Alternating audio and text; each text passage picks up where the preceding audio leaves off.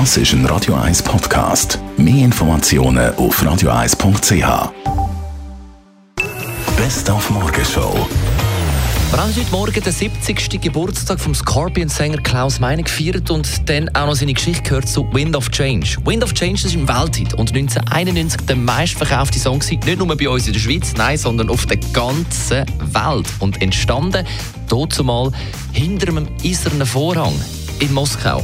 Das legendäre Moskau Music Peace Festival mit vielen amerikanischen Bands im Schlepptau, von Bon Jovi, Ozzy Osbourne, Motley Crue und so weiter. Und es war einfach das Gefühl, als wir alle in einem Boot auf der Moskwa gefahren sind, zu einem Barbecue im Gorky Park. Es war wie eine Vision, die ganze Welt in einem Boot und alle sprechen eine Sprache, Musik. Dann haben wir das Telefoninterview mit der Priscilla Presley. Die 73-jährige Ex-Frau von Elvis Presley wird am 15. Juni, also heute genau in drei Wochen, wie Elvis in Konzert im Hallenstadion auf der Bühne stehen. I talk all about the man and his music. I touch on performing. I touch on his love of music. I touch on his connection with his audience. That's what I love doing. And it's not all about the story of his life. It's the story of his love of music. Dann haben wir nebst dem schönen Wetter und dem baldigen Wochenende auch das Göpp-Final zwischen IB und dem FC Zürich vom Sonntag thematisiert, also respektive unsere Freitagskolumnistin Michelle Binswanger. Ich verstehe einfach nicht, warum man so einen riesigen Fanzug durch die Innenstadt zulässt.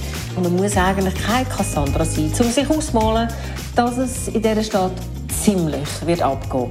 Vielleicht wird es so sehr abgehen, dass Bern wahrscheinlich auch die nächsten vier Jahre lieber wieder auf ein Göppfinal verzichtet.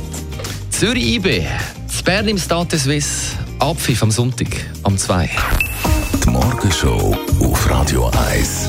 Jeden Tag von 5 bis 10. Und für im Studio war der Dani Wüthrich. There's a soul in the city watching over.